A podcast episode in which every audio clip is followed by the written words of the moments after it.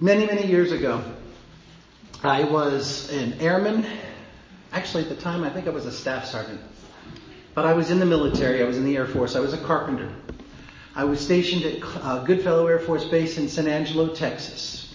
Have you ever lived in Texas? Don't move there if you don't like heat because it's hot almost seven to nine months of the year. And what I was doing as a carpenter in Goodfellow Air Force Base, Texas, was I was out in the middle of nowhere. That wasn't the middle of nowhere. I was on the base and there were people passing by in their cars, but there weren't any buildings nearby.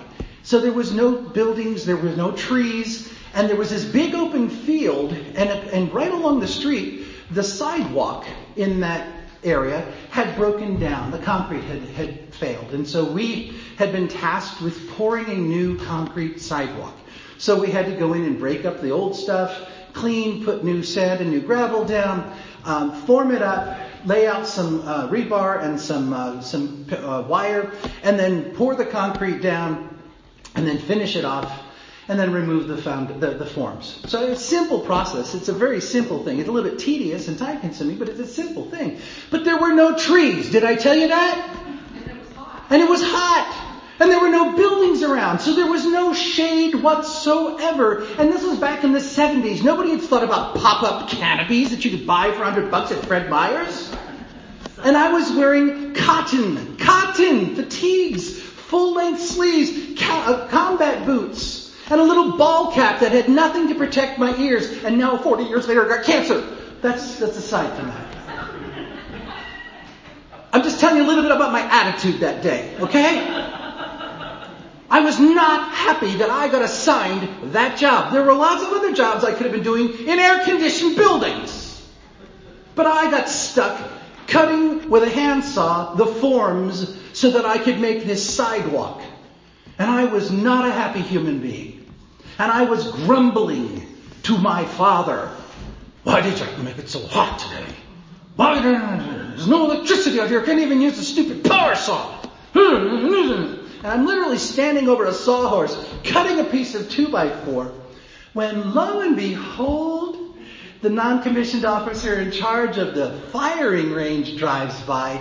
He just happens to be a Christian. Not only that, he happens to be a pastor of an independent church in our community, and he drives by and he says, Hey Christian Bob, how's life treating you? How is the Lord for doing for you today? I'm fine. And he said, So what are you doing? And I explained to him, as stupid a question as that was, I explained to him what I was doing. I was cutting wood to make a form for a sidewalk that had failed. And he said, Well, you know what? It reminds me of a Bible verse that I read recently. 1 Corinthians chapter 10, verse 31. Have you ever read it, Bob? I can't tell you at this moment that I know what you're talking about, sir. What is it? So whether you eat or whether you drink or whatever you do, do it all for the glory of God. You know what that says to me, Bob? Every time you push that saw forward and every time, I mean, and then you pull it back, you should be going, glory to God! Glory to God! Glory to God! Thanks. He drove off. Glory to God. It's hot. Glory to God. It didn't change my attitude. Glory to God. But 40 years later, I still remember that. Why? Because I was under so much conviction at that moment by the Holy Spirit. Not because I was upset that it was hot, but because I was rebelling against the truth that was being spoken to me. Mark that. Mark that. We are commanded, whether you eat or whether you drink or whatever you do, give all the glory to God. Simple. What's glory? I mean, I could reach in my pocket and pull out a $20 bill. Is that giving him glory? We sing a song in this church. Let the weight of your glory cover us. What are we asking God to do at that moment? What does it mean when I say, God, I give you all the glory? What does it mean to just say glory?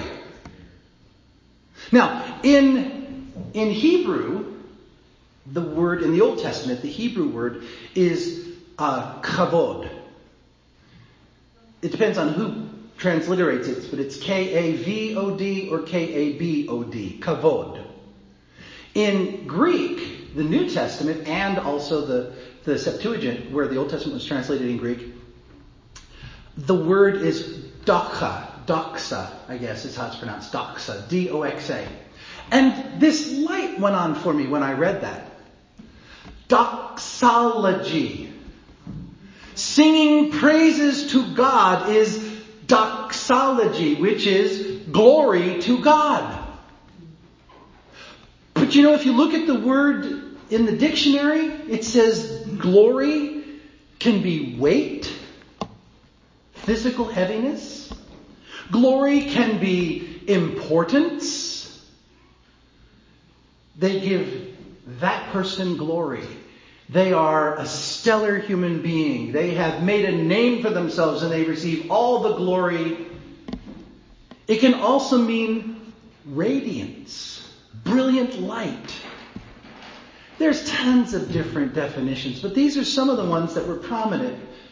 You know how they, if you go onto a dictionary, it'll say the number one definition, then the number two, the number. Well, these are some of the top ones, but I'm like, didn't really help me. Didn't really help me.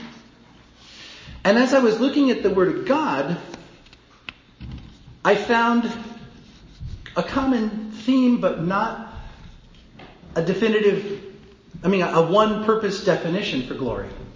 And so I want to share with you some of the things that I learned as I studied. First of all, God's glory. I want to talk about the power or preeminence of God. Now, you're familiar with the story. Joseph gets sold into slavery. He has to go to Egypt. God raises him up to be number two in the land of Egypt. Then a famine comes, and then Joseph's family comes because they need food. And ultimately, the family, which is about 75 people strong at that point, moves to Egypt and remains there for the remainder of the seven years of famine. And then 400 plus years pass, and Pharaoh has changed numerous times, and Joseph is long dead, and Jacob is long dead, and all of that original generation are gone, and now the Israelites, the Jewish people, have been enslaved by the Egyptians. Excuse me. And Moses is raised up to be the liberator, if you will. The person who comes before Pharaoh and says, let my people go. And we know the story. We don't have time this morning to go through all of the things that God did to make um, this happen and come about. But the bottom line is, if you look in Exodus chapter 14, and I'm going to give you a bunch of scriptures this morning. So if you if you're a note taker, uh, you'll have to see me afterwards because there's too many scriptures to keep repeating over and over again. Exodus 14 chapter 4 says, "I will harden Pharaoh's heart." This is God talking to Moses. He will pursue the Israelites, but I will gain glory for myself through Pharaoh and all of his armies. And the Egyptians will know that I am the Lord. And so this is this idea of power or preeminence. God is saying, I am going to get for myself the glory. Through my own actions, I'm going to make sure these people know who I am and I am more powerful than any one of their so-called gods. And then later in Isaiah, chapter 42 and 48, the prophet Isaiah speaking on God's behalf says, I am the Lord that is my name. I will not yield my glory to another. I will not give my praise to idols. In Isaiah 48, I will not yield my glory to another. See, it's important in God's own being that God be first that God be preeminent, that God over is over everything and everyone, and God will not give that place to anybody. That's why you hear over and over and over again, even through the New Testament, what is it that God wants from us? He wants us to love Him with all of our heart, with all of our soul, with all of our mind, with all of our strength. Everything that is us, He has to be in charge of. Everything. Because God, from the beginning of His time relating to human beings, has said, You're my children, I love you, but I'm still in charge. I'm still God, and I'm not giving that up for anything. And we see, as human beings have rebelled through history, that God lovingly stands his ground and says, you know what? I love you, but I ain't putting up with this garbage from you. And we could go on and on through the whole of the New, Old Testament and the New Testament, looking at how God stands his ground and says, I'm God, no one else, and nobody's going to take my place. And heaven help anybody that tries. Now, again, trying to understand, we, we hear God saying, I'm not going to give my glory. The definition of that one for me sounds like reputation Sounds like um, position, authority. Sounds like place. I'm not going to give up my place. I'm not going to give up my glory. I'm not going to give up my reputation. I'm not going to step aside so there's this sitting on the throne sense, the glory of God. But there's another idea of glory of God presented in the Bible, and it's the presence of God. In, in Exodus chapter 40, God has ordained through Moses that the people of God build a, or, or fabricate a tent, a tabernacle.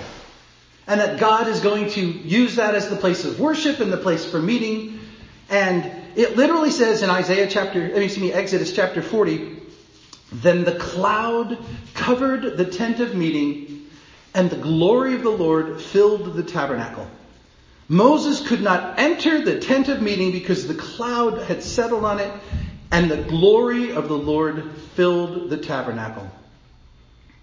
And then again, when Solomon is dedicating the new temple that, that he had just built, there's this time where it says the priests had to withdraw. This is 1 Kings chapter 8. The priests had to withdraw from the holy place because the cloud filled the temple of the Lord. And the priests could not perform their service because of the cloud, for the glory of the Lord filled his temple. And there's this, this idea of this kavod. This is the, the, the presence of God being so real and tangible. It's like there's, you've ever heard the term the thin place where between the spirit world and the physical world there's an opening and it's the presence of God. The glory of God is just beamed out into our space. And when that happens, it literally says they have to stop and withdraw. The humans do.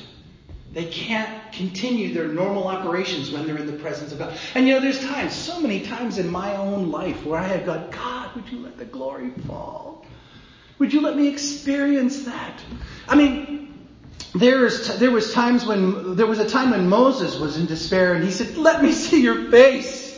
Let me see your face, please. And God said, um, I will put you into the cleft and I will cover you as my as I pass, as my glory passes. And you can see my back. Because no one can see my face and live.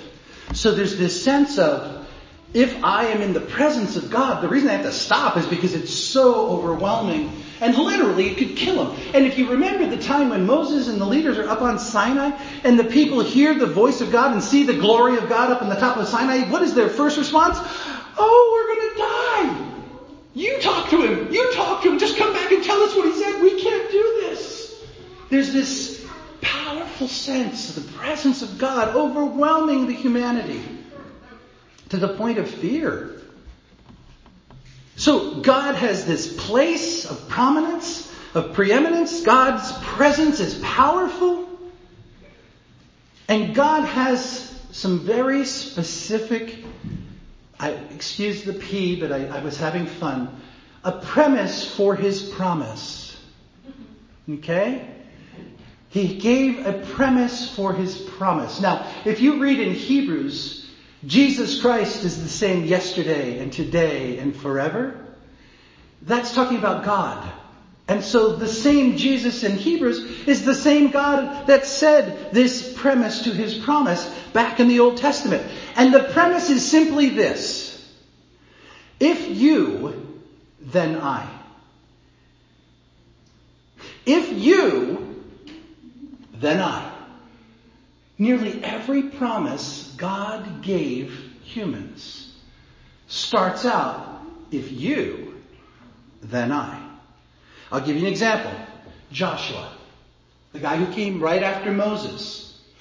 The words in Joshua chapter 1 verses 7 through 9 are, be strong and very courageous, be careful to obey all the law my servant Moses gave you. Do not turn from it to the right or to the left, that you may be successful wherever you go.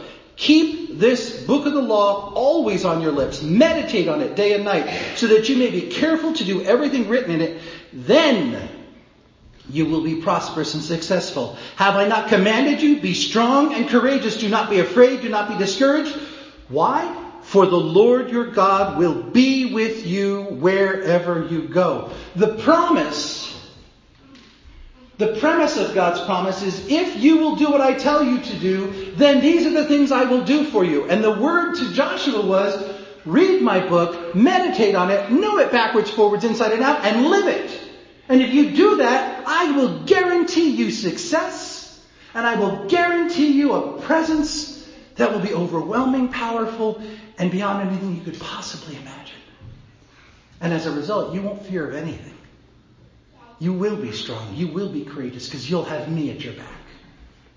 Now, that same premise has been shown throughout the Bible. One specific and prominent one Again, going back to the time of Solomon's dedication of the temple in 1 Kings chapter 9, if we were to read that whole thing, which we don't have time this morning to read all nine verses, but if you read it, literally God says, if you, then I will establish you. If you, then I will make you a king whose, whose, whose, whose reign will never end, basically. But if you don't, and this is incredible what he said, if you don't, and it wasn't just Solomon, but it was his progeny. This temple that you just dedicated to my presence will not only lose my presence, but it'll be destroyed. That's my promise to you. You want me? I got you. You got me. If you, then I. I promise you I will never leave you. I promise you I will give you everything you ask of me and more. But don't cross me. You cross me, I'm out. Not only will I be out, but you will even lose this glorious thing that you just built. Well, we know what happened. We know what happened. If you go through the, the prophecies of Ezekiel and, and Isaiah and some of the other Jeremiah, Daniel, you'll see all of the all of the, the, the thing that happened.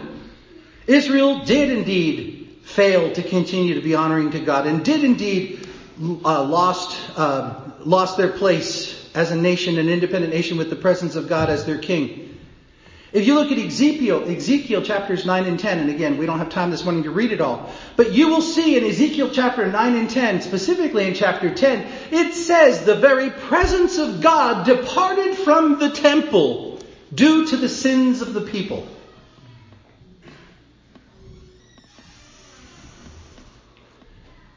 And then 70 plus years later, now, the Isaiah prophecy wasn't necessarily spoken 70 plus years later, but it came into be 70 plus years later. Isaiah chapter 40, the verse 5 verses say, Comfort, comfort my people, says your God. Speak tenderly to Jerusalem. Proclaim to her that her hard service has been completed. Her sin has been paid for, that she has received from the Lord's hand double for all her sins. A voice of one calling in the wilderness, calling. In the wilderness prepare the way for the Lord. Make straight in the desert a highway for our God. Every valley shall be raised up, every mountain and hill made low. The rough ground shall become level, the rugged places a plain, and the glory of the Lord shall be revealed.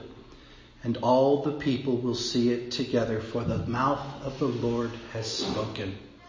And what God says is there's going to come a time when my presence will come back. When you have finally turned your hearts back to me. When you finally do what I tell you to do I will bring my presence back. And even today, in our own world, throughout, again, from the beginning of, of recorded time all the way through today, God's glory is the proof of God's relationship with us. If you want to say you have a relationship with God, but you can't show God in your life, not you trying to be like God. I'm not saying that. I'm saying if you can't show how God is actively involved in your life, you're kidding yourself saying you have a relationship with him.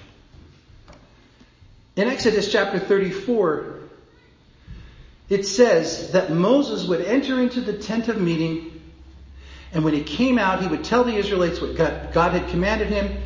And when he was doing that, the Israelites noticed that Moses' face literally glowed. There was something about his visage that glowed. Now, did it become radiated and glow in the dark, or was it just something about him?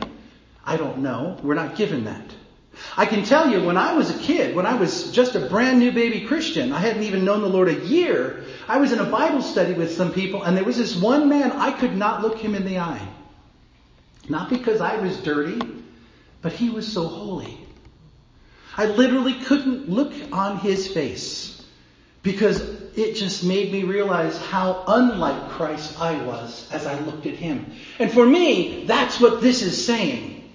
Moses projected, somehow, someway radiated, the word says, the very presence of God through his face, such that he had to put a veil over his face because people couldn't look him in the eye. But then Paul uses that very statement in his letter to the Corinthians, 2 Corinthians chapter 3. He says that Moses' radiation of his, this meeting with God faded over time. And it got to the point where the, the veil was there to hide the fact that it was fading. And he said, even us, verse 18 of 2 Corinthians chapter 3, even we who with unveiled faces contemplate the Lord's glory we are being transformed into his image with ever increasing glory, which comes from the Lord who is the Spirit. So there's this, this idea, this thought that Paul is promoting saying, you know, as Moses went on, that glory began to fade. The people never noticed it because he kept it covered. But he said the reality is the more you stay in God's presence, the more the glow is there. And if you don't stay in God's presence, the glow isn't there. And eventually people are going to notice it. But there's, there's definitely a glow of uh, something, and the way he said it was, we're being transformed into his image. Now what does that mean? It doesn't mean that we're going to walk around with long brown hair and a brown beard and piercing eyes and walk on water. That's not what it means. What it means is, is that people walking down the street are going to see you and notice something about you that is not normal, quote unquote. How can you go through what you're going through and still have such peace? How can you go through what you're going through and still respond in love? How can you have such patience with those screaming meanies that are running around at your feet? How can you, you see what I'm saying? Well, if you look in Galatians chapter 5 verses 22 and 23, we see what is called the fruit of the Spirit. Love, joy, peace, patience, kindness, goodness, gentleness, and self-control. Faithfulness and self-control. These are the images, if you will, of Christ that are showing out of our life, shining on our face as people watch us. That's the proof of God's glory I mean, that is, God's glory on your face, on the way that you're living and responding to this world, is the proof that you are indeed in right relationship with God. And God, being the same yesterday and today and forever, holds you to the same if you, then I. If you will read my word, pray to me regularly, honor me with your life, then I will promise you all of these blessings and more. I will never leave you. I will never forsake you. I will support you. I will guide you. I will comfort you. I will lead you into all truth. But it's not a Christmas gift and there's nothing you have to do but open it. Because see, in our Western culture, that's what we think so much. Oh, pour out blessing upon blessing upon blessing, God. But the reality is, is this is a two-way street. And what we're commanded to do, going right back to the beginning of my sermon, whether you eat or whether you drink or whatever you do, do it all for the glory of God. Why? And here's the crux. Matthew chapter 5 verse 16.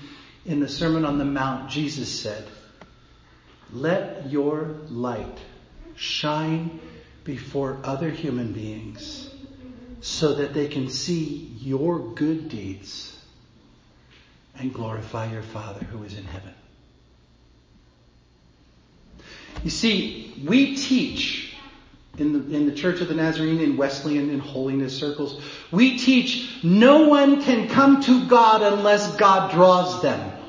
It's called prevenient grace. That's the theological term. No one can come to God unless God draws them. And the only way God is going to draw them is if God gets their attention somehow, some way, and shows them value in having relationship with God. And how does that happen most of the time?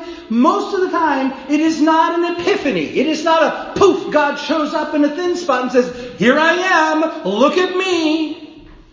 Normally what happens is God has His people placed in specific spots at specific times, responding to specific situations and having the world watch and go, how in the world are they able to act like that? That's not how I would act. What do they have that I don't have? And when that question finally gets voiced, you then have the opportunity to speak the truth to these people. And if it means wearing red and running through the streets like a crazy person throwing candy at people, then do it. Because if you look at the story of David, he danced in the streets almost buck naked to glorify God. Because it's not about you, it's about God. And so there's this idea that I need to ask continually, God, number one, am I in relationship with you such that as I walk this earth, people are seeing you and not me? And if not, what needs to change? And then secondly, as you are walking down the road or sitting at your desk or sitting across a cup of coffee or table with a cup of coffee with somebody, as God gives you the opportunity, you watch for the chance to say, you know what? You're sitting there questioning how I could be going through this with such a calm demeanor. It's because of Jesus. That's how why. That's why. Be ready to give an answer. 1 Peter chapter 3 verse 15, I think it is. Always be prepared to give an answer for the hope that lies within you, but do so with gentleness and respect. You're not supposed to beat them over the head with anything, but you are supposed to turn their heart to Christ by the way that you live. And the way that you do that is you follow the if I, I mean, if you, then I premise. You follow what you know to be right. The reading of the word, the fellowshipping together, discipling one another, iron sharpening iron. You know it all. I don't need to go through the litany. And if you're not seeing people come to you and asking you about your faith, then you need to question why. Because if you're not being used to cause thirst in somebody's life, you're not very effective as salt.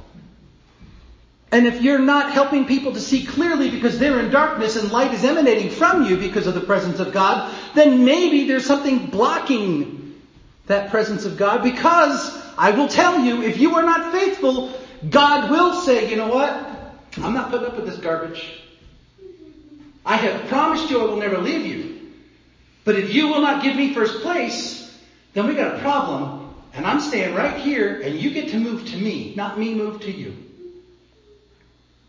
So I encourage each one of you in the coming days, spend some time reading the scripture, spend some time praying and talking to the Lord, saying, God, it's been a long time since anybody said, I see Jesus in you. Or it's been a long time since anybody's asked me, what do you have that I don't have? God, why is that? And what needs to change so that I can see that start happening again in my life? Let's pray.